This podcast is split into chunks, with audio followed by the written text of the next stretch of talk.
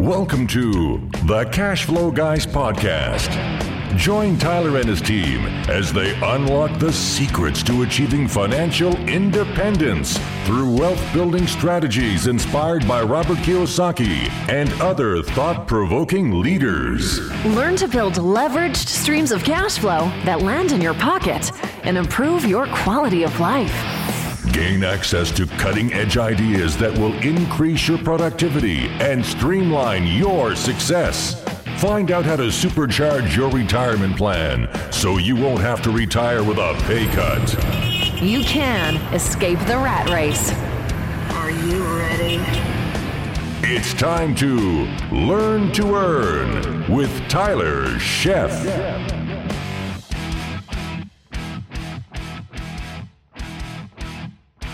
Welcome to the Cash Flow Guys podcast. It's that time again. We are back today. I'm we're going to talk about a subject we have never talked about before because well, realistically, I don't know anything about this topic, which is in part why we're talking about it.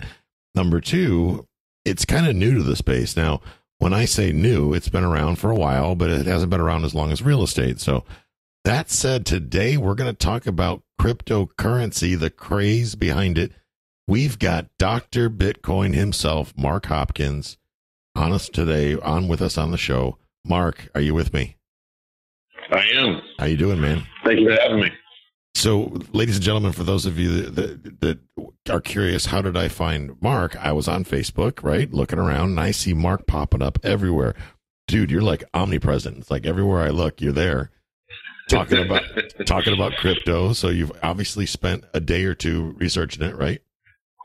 Just a minute or two, yeah, Right, yeah, just right. about. So, Yeah, I've I've been playing around in the space since probably about 2011.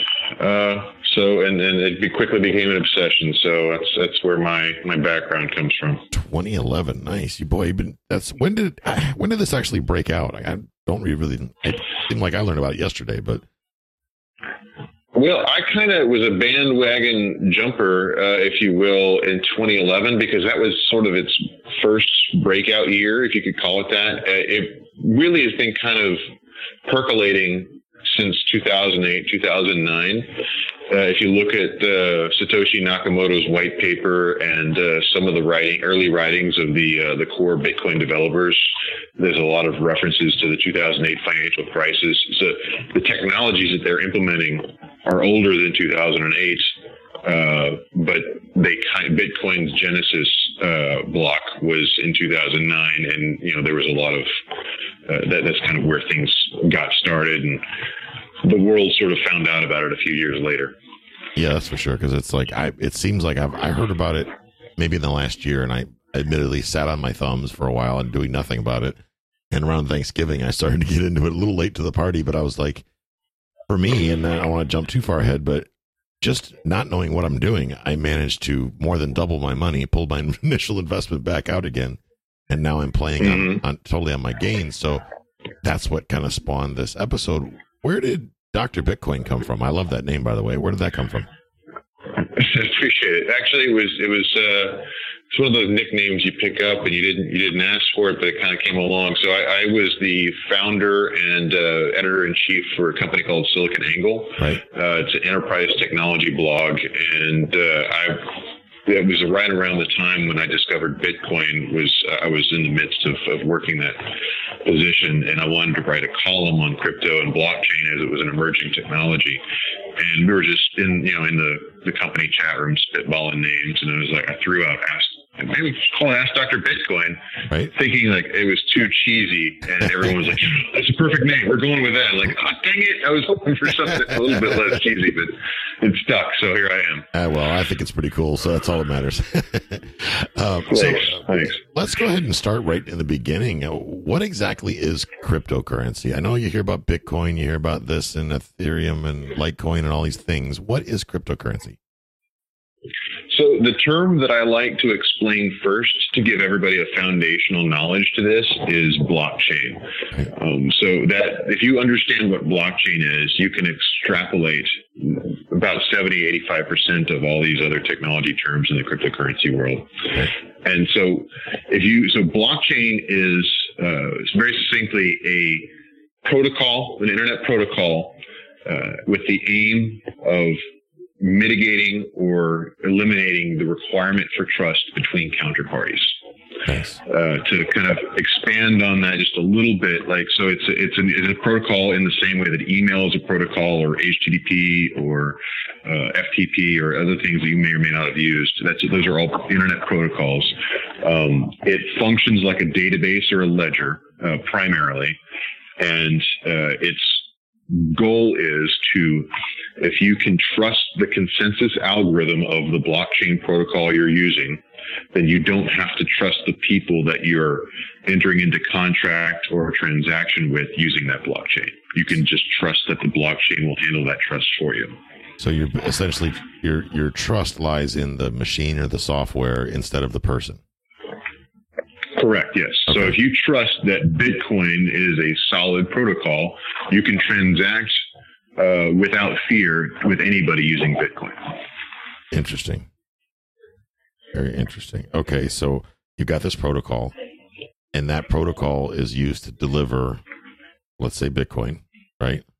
Mm-hmm. What's next? I mean, uh, when you say without trust, that that people listening to the show are probably thinking, "Oh, wait a minute, what if the code's fake?" I mean, granted, we're newbies here, so Sure. So here's how it achieves that. There's a, a, technical term called Byzantine fault tolerance, and it would take a, probably a, a, good amount of time to explain where that term comes from and what it means. But basically, uh, it, it, the technical term is describing uh, the act of Bitcoin mining in the case of Bitcoin. And so what we have with Bitcoin is a financial incentive for not just five or 10, but hundreds of thousands of individuals to uh, collectively apply software and hardware that are all unified on the same standard to securing the transactions on the Bitcoin blockchain. And if one person is in disagreement on any of that stuff, uh, then then they're outside the consensus and whatever their interpretation of the truth is is either uh, that either will create a hard fork and other people will join in them and they will have a different ledger or uh, they will be thrown out entirely. But you cannot uh, it would take at this point with bitcoin literally trillions of dollars worth of effort to overthrow the consensus made by the miners within Bitcoin, and the financial reward for uh, overthrowing that trust is in the millions or the billions. Wow. Okay. So that's where there's a financial disincentive for there to be fraud or monkey business in the code or anything like that. So a lot of people are telling me they're they fear Bitcoin because it ha- they don't feel it has any backing. And usually my rebuttal, and I'm I'm not a necessarily a, a against or for it. I'm still new to it myself. I mean, I've got some money in it, but the U.S. dollar is not backed by anything either. So, does this have any backing uh, besides this technology? Or is it is it just it's self funded currency? What's that look like? So it's uh, it's the, the proper way to think about it. So yeah, you're correct. The dollar doesn't have anything backing it except for maybe the largest military in the world. But uh, the uh, in terms of the technology, the the technology. I, I come at it from a technological perspective, right. and and from that flows kind of the economic and the financial perspective. There's nothing that backs up the value of HTTP or the the value of email or FTP either. These right. are all technologies that you use to transmit uh, data. It just so happens that there is scarcity around the token uh, within uh, most blockchains and cryptocurrencies, which allows a market value to arise as an emergent property of that protocol. Okay. Um, email, there is no scarcity, right? You can always make a million more emails. It's like beanie babies or tulips, right? You can always make more. Right. And uh, there's uh, there's no there's nothing that can be scarce about a web page. You know, it's just it's just code on a page and a way to transmit it. But with the tokens on most cryptocurrencies, uh, once you have consensus and a certain amount of financial resources applied to achieving that consensus, you have scarcity that's very, very difficult, if not effectively impossible, to overthrow. Interesting. So it, it, it's like it's better than gold, really. I mean, I, I, I know that's a terrible comparison. We're talking about something tangible versus intangible, but it, it's its scarcity is extreme. Right. It, it, it is scarce in the same way that gold is scarce, and it has uh, properties, unique properties that uh, gold does not. Uh, I mean, you can't make jewelry out of Bitcoin, right. but you also can't transmit gold instantaneously across the internet for pennies. Oh, that's true too. That's very true. So, to, to, my new listener, my listeners here who have never done crypto before, they don't know where to begin. What are some elementary resources out there that you can recommend? Uh, so, uh, they're the best one that if you want to, uh, like a, a, quick intro to Bitcoin, uh, there's a website called weusecoins.com. They have a 60 second video that explains everything about Bitcoin mining and how the Bitcoin ledger works and, you know, how money is transmitted and how to install a wallet. Uh, it's, it, it's good for grasping the broad concepts. It's one of the first places I send people if I'm just, you know, having a conversation with them. Right. Uh, I'm, I'm also partial to the videos that I make.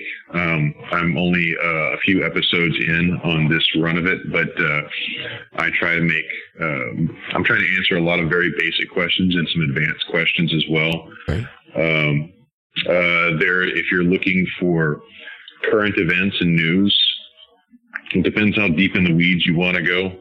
Uh, if you're very technical, you probably want to go to Reddit and uh, jump in on the discussions. Uh, if you're not a Reddit type person, you're not big on forums. Uh, I, am a big fan of uh, Bitcoin Magazine and CoinDesk and uh, Cointelegraph.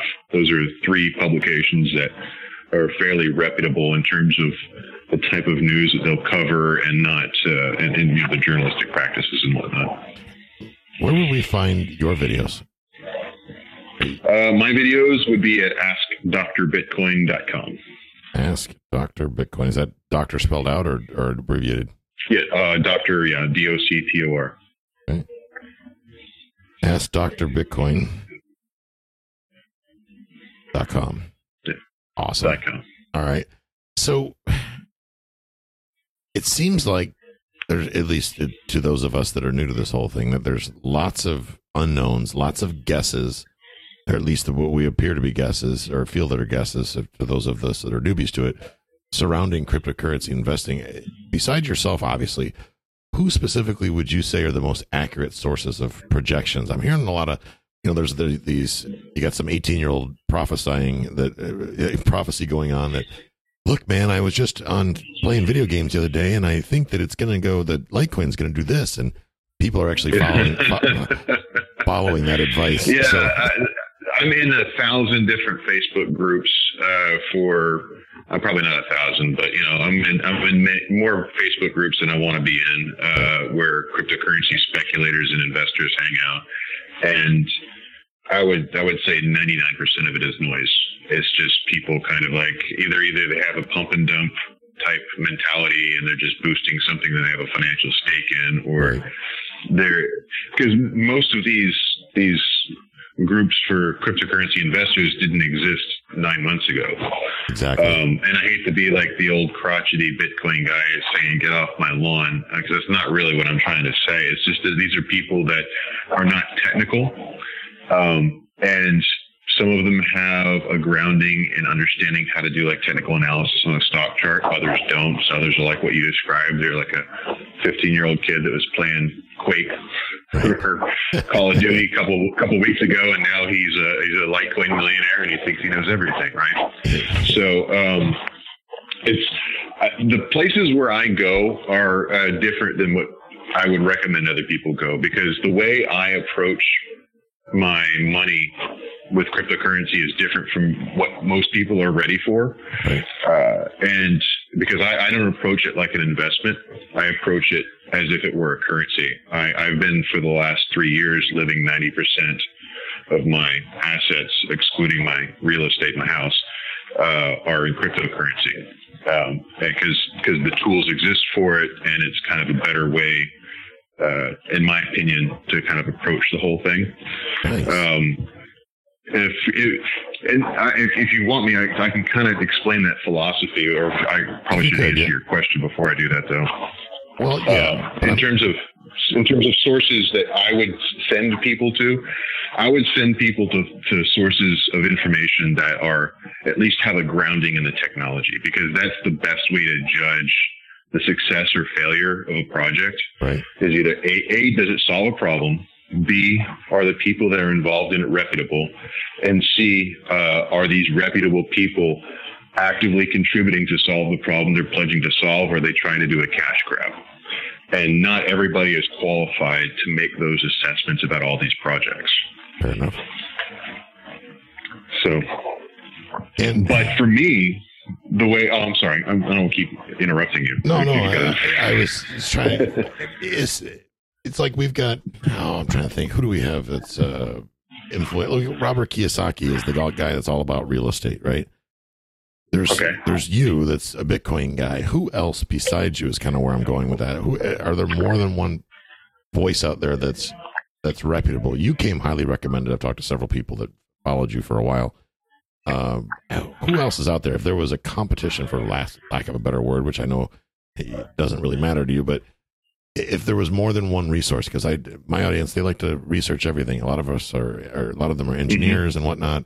What where are other resources besides? I mean, as far as people go, not necessarily a website, but people. Is there another influencer, or other influencers out there that are accurate, or at least So there, there's a lot of good influencers. Most of the ones that I like are from the world of Bitcoin and Ethereum, Okay. and uh, they're the the hallmark of a good influencer in the cryptocurrency space is they're not trying to pitch an investment with every word. Ah, okay. Uh, in fact, they're probably not going to talk about investment advice by and large um, because either A, they have legal entanglements to prevent them from doing so, which is often uh, the case with me. Uh, yeah, because people legally in America, if you're selling a security or you're selling an asset, a financial asset, you're not supposed to give investment advice.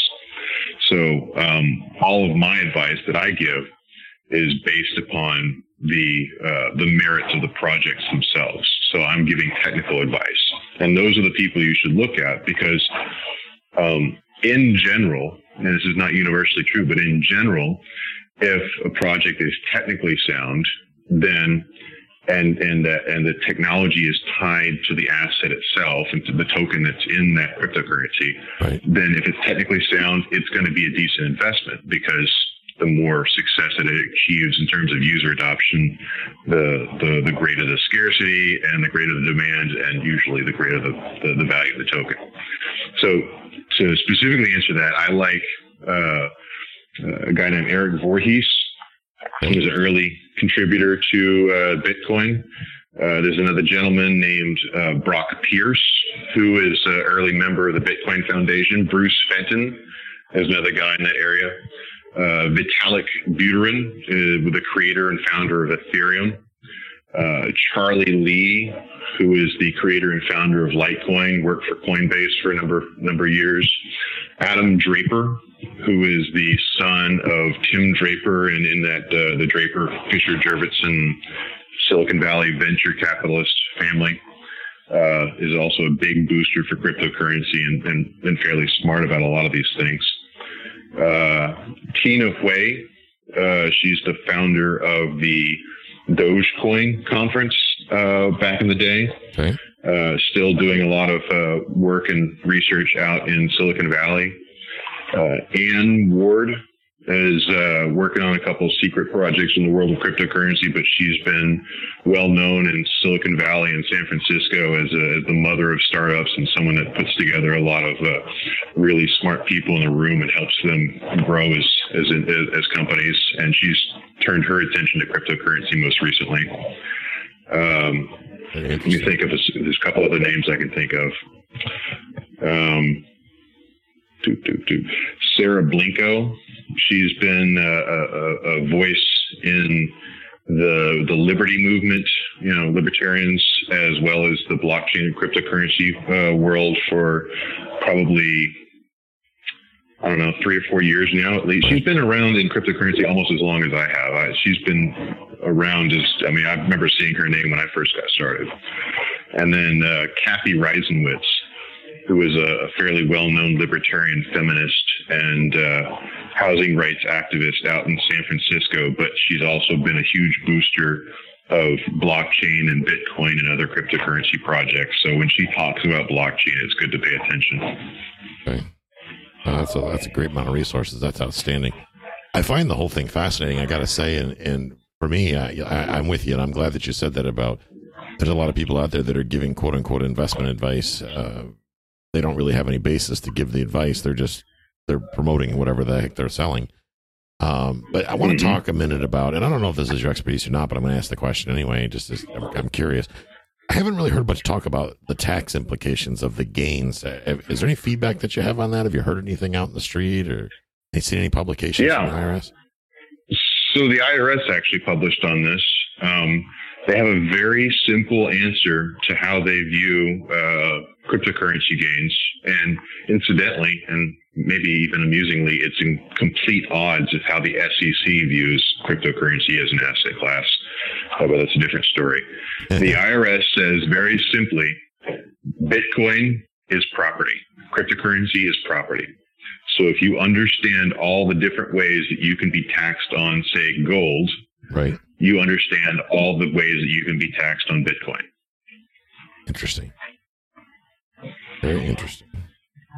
Okay. I love how they And call it property. there, there's like a, you could probably go on for like an hour or two about like Oh, yeah. all the different ways that that affects things. But if, if you, as a fundamental building block concept, that's that's the answer.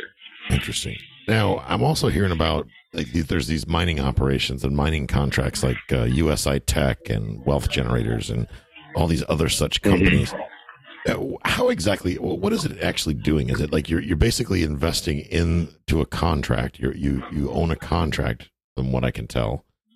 How exactly does that play out? I mean, I don't need to speak for them necessarily, but I'm. What, what's your thoughts on those contracts and things like that for the beginning investor? especially? So it's um, if you think that cryptocurrency is a risky and speculative venture, you should start getting into that business. I mean, if you if there's a there's a line from an old Denis Leary stand-up uh, routine where he's talking about only America could produce a, a drug like crack because cocaine wasn't quite good enough. I mean, that's the way you should think about Right. these type of ventures because you know Bitcoin and cryptocurrency is is a volatile. I mean, I love it. Don't get me wrong. Right, right. But it's a volatile thing to put your money in, and it takes a lot of intestinal fortitude. But uh, even run completely honestly uh, and completely without reproach, uh, investing in mining contracts can be a very risky, a much even uh, order of magnitude, even more risky investment. And it's not to do with the fact that what they're doing is is hard. It's not. It's not to do with the fact what they're doing is is uh, uh, bad or anything. It just has to do with the fact that uh, running a mining operation takes such an extreme level of of technical uh, technical expertise, and there's so many ways to screw it up right. that it doesn't take much. I mean, just I'm not it's technical expertise, accounting, legal, uh, HVAC. I mean, just air conditioning is Yeah. a huge thing you don't even think about until you have to have that as a problem. Like all these things where the margins of just one or two pennies per kilowatt hour could make or break the operation. Like it's very easy to run something like that out of business, and if you have a whole bunch of people that have bought into contracts and you get into a, financial death spiral with your, your mining operation, you've got millions of eh, thousands of people and millions of dollars that are completely you know up in smoke. Uh, and it, it can be done with the best intentions. And then you also add on to that the fact that in in the world of mining contract sales, there I don't name specific names necessarily, um, but there's a lot of companies out there that are less than scrupulous um, that have used that extreme volatility of that type of business as a ways to scam people. Interesting. Hmm. Yeah. How? Any tips on how to sniff out? I mean, granted, like you said, it's all there's all extreme risk in the mining contracts, but ways that you can look from the outside and tell the good versus the bad. Is it just you know Google searching or So the problem here is uh, technology hasn't caught up with ambition. Right. Um, uh, because look at what blockchain is. We, we started out the program talking about this. Blockchain is a way to mitigate or remove the requirement for trust between counterparties. Right. And when you get into business with somebody in a way that you're no longer using the blockchain protocol, but you're kind of, you know, orthogonal or adjacent to the Bitcoin world, you're reintroducing trust into the equation. And so people kind of lose the idea that trust is not a transitive property to blockchain and Bitcoin. If you're doing business outside the blockchain, it doesn't mean that you can just trust people again, or you can trust this whole thing to just work. So my advice is if you're going to reintroduce trust into a highly speculative and risky investment like Bitcoin mining or blockchain or cryptocurrency mining, then you need to find people you can trust Okay. and work with them. So there are there are regional there are many regional groups. Find like a meetup of Bitcoin miners or, or cryptocurrency miners and you know, vet people in the ways that you're known to vet people in real life and go, Hey, I think I can trust this guy. I'm ready to get into business with him Right. and do something like that. I would not, uh, for a neophyte, for a newbie, I would not, invi- I would not advise them to go in on some sort of cloud mining thing unless they're being brought in by somebody that they trust and has the technical knowledge and the, and the kind of the experience level to, to vet that better. Well, and, and I think a lot of what I'm seeing is you got the people out there that themselves are noobs and they're they're excited about the MLM opportunity or the, the expansion in that regard, and they're not. You know, people get well. I like I, I trust uh, Jimmy, and Jimmy's a great guy, and and you know Jimmy, I don't know, paints houses for a living, but now he's suddenly an expert in crypto, and Jimmy says that, that this this mining company is is great, so I'm going to invest in it. Um, so and basically that by doing so, the blockchain's not even impacted at that point because it's a mining contract. Is that what you're saying? Okay. Right. Yeah, I'm saying yeah, it's it's uh exactly, and and I'll be very clear to give people the level of of, of what I'm magnitude of what I'm talking about. I don't consider myself a crypto expert. Like a crypto expert is somebody that spent four to eight years at MIT figuring out how to do John Nash beautiful mind type stuff. I Right. see. Okay. Those are your crypto experts. Um, I'm just an enthusiast who spends way more time than is healthy uh, learning and researching about this stuff. Um, and so, uh, certainly somebody who's been in this space for less than six months is not going to be the authority on what is a good and bad venture within the space. Fair enough. Fair enough. Yeah, I can see. I'm starting to hear. We're getting the rumblings. I'm seeing it now, where so and so, you know, people are starting to leverage their property, sell off assets to invest in Bitcoin. And I'm sitting there shaking my head, going, "Um, guys, you should probably make sure that you're not investing anything that you can't afford to lose."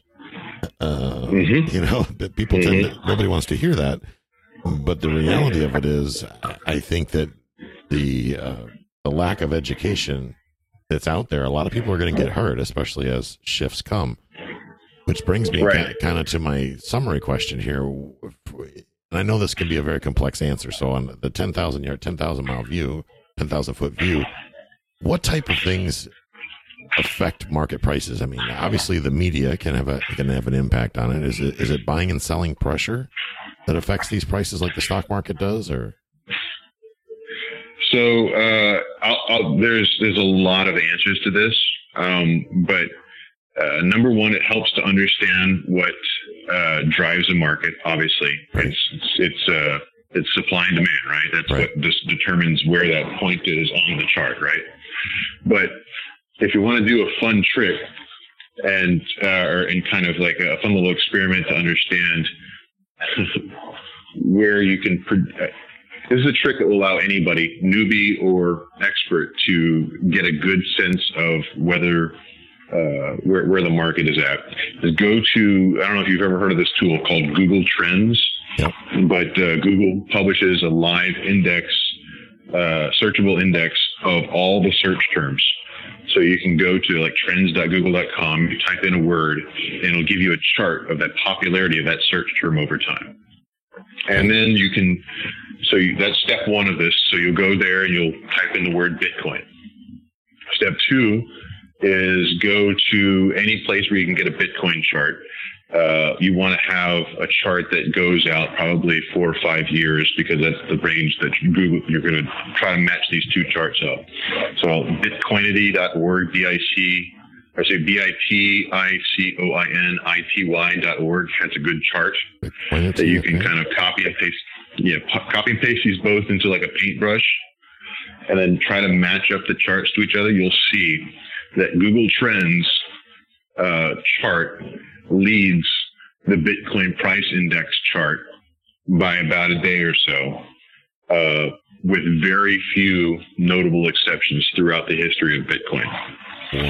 So, what that tells us about the price of a cryptocurrency and the price of a blockchain asset is that utility and user adoption are are extreme drivers of, of value and price. This is not being driven by necessarily a speculative bubble, right? In so much as that it's it, led by a few whales moving the market. It's more led, more closely correlatively led by mass user adoption. I see. Okay, so that means as more people, more users come online, obviously everything starts looking a little bit, a little bit better and a little bit better. Yeah, it, you know, more, the more users you have, the more stable it is, the more valuable it is, the more utility it will have because there's more users with which to interact on the protocol. I've been hearing that um, you know there's things like Bitcoin ATMs coming out now, Bitcoin based credit cards. It seems to me, and just being a, a neophyte to this whole thing, that it kind of sounds like this might be here to stay, the, the crypto in general. That is my opinion. I share that opinion. Okay. Um, I'm, I'm working on a book. Uh, so you may have, when you looked me up, maybe on LinkedIn, you saw it said IBM futurist. So one of the things I do is I go out and I talk about the future and talk about technology trends uh, in front of uh, different conferences and whatnot. Um, I'm writing a book on my vision of the future, and I think I, I personally uh, think that in conjunction with many other trends, uh, blockchain is going to be the dominant medium with which we transact finances and any other thing, any other measurable uh, machine to machine or human to machine or human to human interaction. Uh, and this this is a seg- this is like a, a, tangent that we could probably go off on for another hour or so. But to um, to to kind of briefly summarize is I think that as you see people kind of go on the journey that I've gone on. Right. Uh, I've been I've been in this for for six years. About three or four years in, I had the kind of the intestinal fortitude to kind of change my primary my home currency in my brain and in my you know daily life from dollars to bitcoins and you know i was you know it, part of the the, the dragging uh, uh, this uh, on the drag on that decision was my wife. I had to convince my wife and my family that was a good idea too. Right, of course. Um, but but you know that's that's going to be that's going to be how the the rest of the the rest of the world also has to deal with these decisions. But what the re, what the big thing that convinced me this is a great idea is if you look at the financial system that we currently inhabit. It, and this, this is this is not America. This is the whole world. It's fractional reserve, right? And so our idea, our definition of capital is decided by a few bureaucrats, some elected, some unelected, and ivory towers around the world that they decide what our core unit of measurement for value is going to be. You're correct. And what blockchain as a protocol allows you to do is pick the definition of capital that you like and use that and it returns us from an inflationary monetary system to a deflationary one where you know sticking dollar bills under your mattress is a viable investment strategy because right now if you have a dollar a euro or a zimbabwe dollar or anything you that dollar the longer you hold on to that money the less it's worth right, right. so yes. investing it in a big screen tv is a viable investment strategy because that big screen TV might hold value better than your dollar. That's a great way to look Depending at it. Depending on your locale and what country you're in, right? What, which, what Bitcoin promises and what gold backed dollars used to promise was that, yeah, be frugal with your money. think about your money like an asset class that you have to protect because it might be worth more later on because it's scarce. So I'm going to tell my wife that she's got to listen to this episode because I just figured out a way to justify that brand new drone I've been wanting. I have cash, and, and technically, the drone should, should help produce the cash that I have sitting in my account. so absolutely, if absolutely. We, if that falls apart, Mark, I'm totally blaming you for the drone purchase. But you know, yeah. I'll take the slack for that. I guess you have to get on the phone with my wife, and she'll give you the business. But yeah. Wow, I got to tell you, I learned a lot, and I really appreciate you taking the time. I know I kind of hit you by surprise the other day on Facebook. I'm like, dude, you got to come on the show and talk about Bitcoin, but I really appreciate you taking the time out uh, to join us here today That's and talk fine. about it. It was great. It was. I enjoy it. Great. Anytime you want, anytime you want to chat, I'm my my phone phone line's always open. Absolutely. And just to recap, best way to reach out to you, if people want to reach out and ask more, just ask drbitcoin.com AskDrBitcoin.com. Uh, if you do a search for Mark Rizzn Hopkins anywhere on the internet, uh, chances are that's that's going to go right to me. So outstanding, Mark. Thank you so much. I do appreciate it, and then uh, have a great day. This concludes today's episode. You don't have to wait till the next episode to learn to earn. Head over to cashflowguys.com and contact Tyler and his team for more powerful tips and ideas so you can start generating multiple streams of income and escape the rat race.